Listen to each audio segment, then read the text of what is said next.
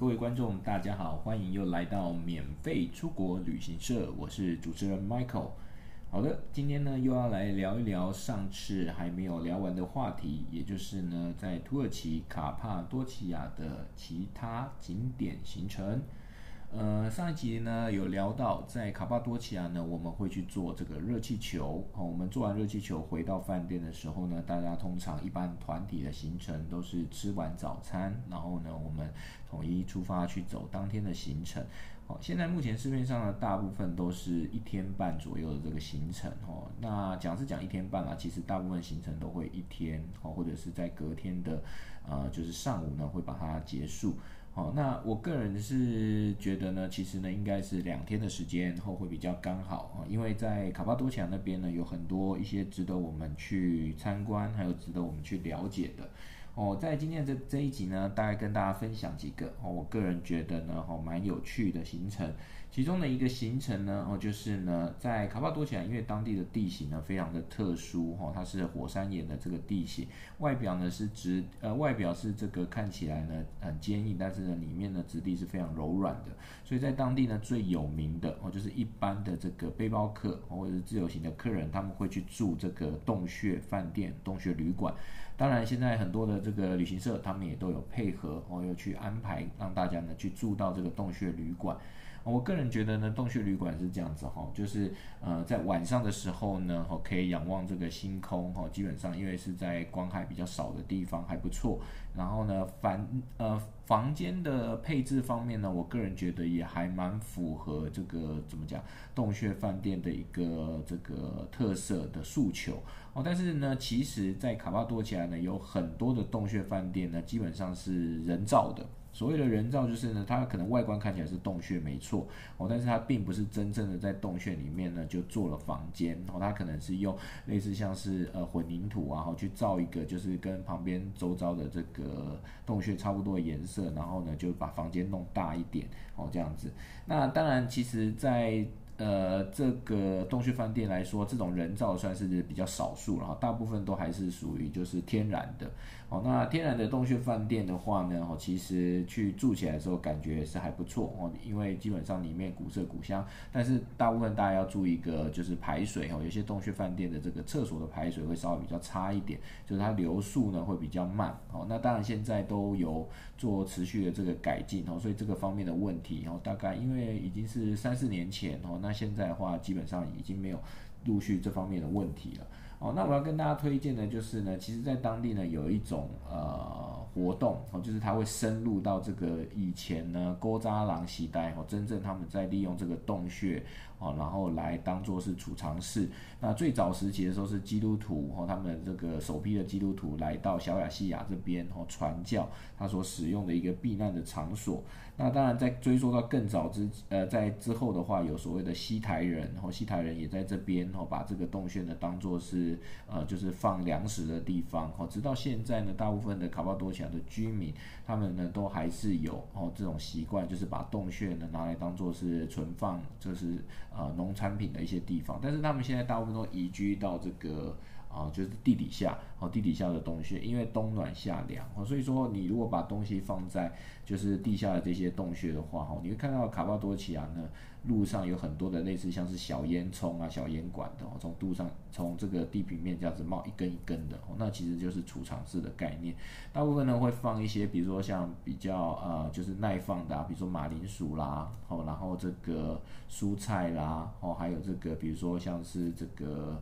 呃，会讲当地有盛产一些这个葡萄啦，哦，然后呢，呃，番茄啦，哦，这种，那通常放进去的时候呢，都放个大概半年呐，哦左右，基本上都没有什么太大问题，因为冬天呢基本上很冷，哦，说它有点类似像冰箱一样，即便是夏天哦，外面可能三十几度，哦，里面的话可能是十八度、二十度，哦，这样子，它有一个很大的一个就是降温的一个效果。好，那在这些特殊的地形上面呢，他们就设计出了很多的行程哦，其中有一两个我个人觉得还不错，就是他们会呃，就是带着大家用骑马的方式哦，因为为什么说骑马不是骑牛，不是骑羊啊，或者是骑其他的动物呢？哦，大家可能不太就是清楚，其实卡帕多奇亚呢，以前早期的时候，在波斯人的那个年代呢，哦，这个地方呢就有一个。郭在苗哦，所以说卡巴多奇亚翻成中文呢，哦，或者是波斯文翻成中文都会变成是美丽的马乡哦，也就是以前在这边所养出来的马匹啊，是非常的健美的。那那当然现在也是有部分的一些业者哦，他会就是在这边哈全养马匹，然后让客人呢哈坐着马，然后前面呢会有一个人哈，这个类似像教练，然后带着大家呢就骑着马漫步在这些特殊的地形。然后呢，进去之后呢，会下来带你到一些私房的景点，然后去拍拍照，看看以前人所居住的环境哦，然后现在变成仓库的这个样子，然后做一些深度的一个导览。然后呢，也会用这个沙滩车哦，就是那种越野的沙滩车哦，当做是就是翻山越岭的这些工具哦，这样子。所以骑马跟骑沙滩车呢，在卡巴多奇亚呢，算是也蛮 popular 哦，算蛮热门的哦。但是一般的，就我所知，目前的台湾客人的接受度可能还不是那么高哦。当然，可能是因为跟年纪也有关系哦，年纪比较大的人就对这方面的活动哦，应该就还好。哦，但是如果你本身是年轻人，或者是你就算是年纪大，但是你勇于去尝试、勇于去冒险的话呢，我也蛮推荐的去做这样的一个这个活动。哦，因为其实，在卡巴多奇亚哈，虽然说呃市场上都是一天半左右的行程，但是其实呢，行程呢。的主轴都是围绕在哦，就是卡巴多奇亚的某一区哦，所以说都是在那附近晃哦，所以当呃就是车程的话，基本上非常的近哦，都大概十分钟、十五分钟哦就可以到达下一个景点哦，这是第一个。我想要推荐给大家的哦，就是骑马或者是骑沙滩车哦，这个我觉得还不错哦，蛮有特色的哦。那时间的话，通常都是大概在一个小时到一个半小时左右哦。费用的话呢，其实看各家的这个旅行社他们配合的这个报价不一哦。一般均价的话，大概是差不多在七八十块美金哦一个人哦，大概是差不多两个小时左右的这个活动。好，大致上是这样。那第二个我想要推荐给大家去，就是去体验的哦，就是呢，在这些地方呢，哦，因为我们讲说卡巴多奇亚中部的这个地方，它有很多的手工艺品，哦，手工艺品，像比如说呢，有一个城镇呢叫做 Ergup，哦，那厄尔吉普呢，他们基本上呢就是以这个手工的地毯而闻名。哦，那另外一个呢，像是这个做这个陶瓷的，哦，这个瓷盘的，哦，那也是非常的有名。像呃早些时候还有曾经看这个啊电视的节目，哈，那像林志玲、志玲姐姐，哦有那个跟这个空姐爱旅行，然后他们有合作，哦去到这个陶瓷的这个地方，哦去拜访。我几乎每一团呢去到这边的时候呢，都会看到哈当时的志玲姐姐留下来的这个照片，哈跟当时的这个老板，老板目前呢已经六十几岁了，他长得非常有特色哦。如果说你到这个卡巴多奇亚的时候呢，你看到有一个老头长得像爱因斯坦的，哦就头发白白的，然后前面就是人中这边有一大撮胡子的。好，那就像爱因斯坦的那个打扮的，就是那一位仁兄了。好，他因为他已经四十几年的这个陶呃制陶的这个技术了，所以说去到这些地方的话呢，里面都会有一些中文的讲解跟导览，来告诉大家介绍呢他们这个陶瓷的文化。哦，基本上呢，中国的这个陶瓷的这个技术哦，是从大概唐代哦左右就已经陆陆续续的哦，透过丝路的方式呢，传到这个中部的这个土耳其了。哦，因为大家知道嘛，其实以前唐朝时候的外患就是突厥哦，东突厥跟西突厥。哦，东突厥的话，当然就是呃，基本上就一直受到这个压呃，就是压迫，所以就是持续的这个迁徙。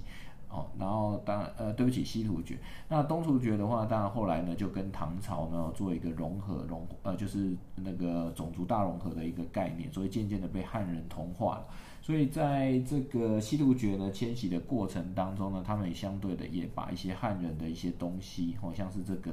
自陶的这个文化呢，就带到这个地方。那透过丝路呢，再把这个东西呢做一个发扬光大。哦，在这边你可以买到很多很有特色的哦，土耳其的一些就是陶瓷的一些产品。那我个人呢会建议大家来这边呢，其实最主要是呢了解哦他们陶瓷制作的一个过程哦，因为在卡巴多吉亚的中部呢有一条河哦，他们叫做红河，因为名称呢叫做 Red River 哦，红色的河流，在这个河流呢主要呢是负责这个地区最主要的灌溉的水源。还有呢，制陶的这些泥土的这个有呃这个原料的由来哦，你从这个河里面所捞出来的呢，他们叫做 red clay，然后就是这个红色的土。那红色的土呢，它所做出来这些陶器呢，它只能做装饰用的哦。如果从山上所采的这个 white clay，就是白色的土，它才有所谓的呃实用的价值哦，因为它会采呃它会有两道的这个就是烧焙的这个程序。哦，那两道烧焙程序的话，会让这个白土呢，哦，更加的这个坚固，然后呢，它的实用性也会更高。哦，但是红土的话，基本上就是以装饰用为主。在陶瓷的这个地方啊，我们通常都会介绍说它是一个工作坊，好，因为这一位师傅呢年纪已经非常大了，然后但是呢他的经验非常的老道，所以他几乎做的每一件作品，哈，从过去到现在，每件作品呢都会有他的这个日期跟署名。那他也获得了这个人，呃，就是联合国的特殊人类文化贡献奖。好，那当然他以后未来的作品，哈，这说不定可能都，呃，价值。价值不菲哦，所以说如果大家有兴趣的话，不妨可以去那边看一看，然后呢，也可以呢哦有一些喜欢的东西可以采购这样子，在那边最多人买的哦，也跟大家介绍一下，最多人买的是什么呢？最多人买的就是咖啡或者是红茶的这个杯盘哦是最多的，然后还有呢会发亮的小时钟哦，它有指针在上面的哦，这是最多人买的。比较大件的物件的话，他们有提供就是送货到府的，哦，就是走海运的方式送货到府的服务。所以说呢，诶，基本上都蛮方便，哦，刷卡现金，哦，基本上都接受。那我想要比较推荐就是啊，比如说像发亮的时钟，哦，我就觉得诶蛮有趣的，哦，因为时钟本身呢，它有呃很多的 size，它有小的，哦，大概一百公分直径的，哦，也有大的，哦，两三百公分直径的都有。主要是呢，在于他的自己的呃设计的这个图案上面哦，这个老师有很多的这个学生，所以学生呢会有学生的作品。学生的作品跟老师的作品呢，通常都是分开的哦，所以大师级的作品呢，通常会放在比较就是内部哦更为精呃显眼的地方哦，但是因为它的价值呢都会比较贵，所以说呢外面都是放这个学生的作品哦，外面很便宜哦，价格的差距其实蛮大的哦，就一样的东西，比如说哦一个时钟哦，学生学生做的跟老师做的可能差到三倍的这个价钱。哦，平均的单价的话呢，大概是在哦，就是一百块钱的这个里拉左右哦，就是以学生一般比较普通的作品哦，老师的作品的话呢，大概差不多在一百五十块里拉，也就是大概不到都不到台币一千块哦，你就可以买到一个很有特色的哈土耳其风味的这个钟。比较他们常使用的这个呃，就是图案的设计呢，就是像蕾丝哦，蕾丝的这个图案。然后还有像是郁金香、哦康乃馨、哦花的这个图案，还有是蓝色的、哦蓝眼睛、哦或者是蓝色这个怎么讲脚边的一些这个图案，所以呢，基本上呢都非常非常的具有哦土耳其本身的一些民族方面的一些特色，所以呢都很建议大家哦去逛一逛、走一走。好，那最后呢就是地毯啦。好，那地毯的行程呢也是每个团体呢都会去的。哦，手工的地毯呢最有名的一个家族叫做 Helege。哦，如果你去搜寻 Helege 这个家族的话，就知道哦，其实大概在十九世纪、十八世纪的左右，哦，这个家族就是专门负责皇室书单的这些地毯的制作。哦，它是在位于这个土耳其，哦，就是中部，哦，靠近这个。北呃靠近黑海的一个这个城镇，那这个城镇呢，大部分的人呢都是以编织手工地毯为主哦谋生的。那只是时至今日的话呢，还是维持了这样的这个传统。所以说，其实啊，地毯对土耳其人来说，已经是一个哦传家宝的概念哦，它是一个算是收藏哦，它并不是从原本早先游牧民族的必生活必需品嘛哦，因为你必须要煮水草而居，所以你要有一个地毯哦，你才能够安心的睡觉。到后来呢，哦变成是这个怎么讲传家宝，然后甚至现在呢，变得很多人家里面的收藏品哦，古董。哦，都是这样的一个概念。地毯的年纪啊越大，哦，它所代表的这个价值哦也会越高。手工地毯呢，其实价差呢非常的就是大。好，那给大家一个概念哦，到时候大家进去里面的时候呢，也会有一点初步的一个概念。其实手工地毯决定它的价位啊，并不是在于它的材料哦，因为一般的材料通常会有三种哦，它会有羊毛的啦，会有棉的哦，会有这个蚕丝的。那很多人就会说，哎，那怎么会有蚕丝？土耳其有养蚕吗？哦，当然这也都是从丝路过去的哦，所以他们有这样的这个怎么讲技术。那我会推荐给大家，如果说你本身呢，哦，基本上家里面有需要那个地毯来做装饰的话，哦，不如哦，你就可以，如果预算够的话，你就采取这种棉的棉质的地毯就可以了。那如果预算稍微比较少一点，你可以采取羊毛的地毯。很多人问说，哎，这个地毯啊，台湾这么潮湿，会不会用一用啊就发霉啊什么的？哦，那地毯的话都是可以水洗的哦，所以他们这个手工的地毯呢是终身保固哦，听好哦，是终身保固，所以你今天丢到洗衣机里面去洗哦，假设呢它有这个褪褪色啊，哦或者是有掉毛的这个服呃掉毛的现象，它都可以帮你做免费的更换哦，免费的更换。当然有些人就会说啊，那我又不会再去了，那怎么换哦？其实你只要交给哦你跟团的旅行社。哦比如说，假设未来你是跟这个 Michael 的团，然后那你就交给 Michael 的旅行社，我们的这个领队就会帮你做更换的这个服务了。哦，所以基本上不是太困难的。好，那推荐大家去地毯哦去看一看。地毯里面呢有很多其，比如说图案呢像是很特有很有他们自己风格特色，像比如说一零一一零一个夜晚，哦，然后呢阿里巴巴，哦，然后还有这个卡巴多奇亚特殊的，哦，就是纯天然羊毛颜色的。哦，就是的这个按呃这个设计的这个图呃这个地毯哦，其实羊毛的地毯的话本身呢不太贵的哦，因为它是看每一平方米打的这个节数哦，就是打几节，因为手工地毯嘛，哦像一般的这个波斯地毯啊、印度的地毯都可能是比如说打单节的，但是土耳其是世界上的一个手工地毯的唯一的一个国家是打双节的哦，就是打两个节。所以像一般的羊毛地毯，每一平方米哦，可能打二十四个结哦就结束了。但是呢，如果你是用蚕丝的话哦，那你就可能要打一百四十四个结哦。所以说，真正决定这一间这一个地毯它的这个价格是它的工作的时间哦，而不是它最主要的这个原料哦。当然，蚕丝当然会比羊毛贵哦，但是这并不是主要的决定的因素哦。这样子，所以说呢，其实，在地毯的工厂啊，大家可以很舒服的。哦，把你的脚的这个袜子脱掉，你去踩在哦这些不同材质方面的这个地毯上面，哦，你会真的感受到呢非常非常大的一个这个爽度哦，而且呢。呃，蚕丝的这个材质、棉的材质跟羊毛的材质，哦，他们也有羊毛混棉的，哦，也有那个棉混蚕丝的，哦，主要就是这五种，哦，你可以深刻的去体会到，哦，每一样的这个地毯所带给你的这个触感，还有视觉上的一个享受，哦，是非常非常刺激的，也是非常非常强烈的。好好，那这就是大概呢，卡帕多奇亚我们还会去到的一些地方，也是我推荐给大家呢能够去的。那当然呢，还有一些既定的其他的行程，我会在下一集呢再跟大家分享。好，那我们在节目的最后呢，通常都会来一段歌曲。那我现在就呃来点一来播放一段歌曲，然后让大家稍微放松一下，或者一整天呢上班的这个疲累。播什么歌呢？我来看看啊，播这个方炯斌的好了。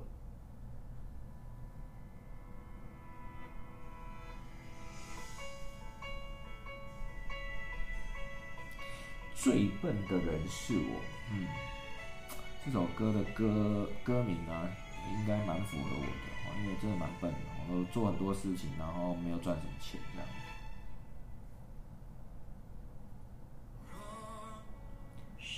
真的能倒流，你不犯的错，请再次遇见我，能做我都做，该说的都说过，把伤害让我全部回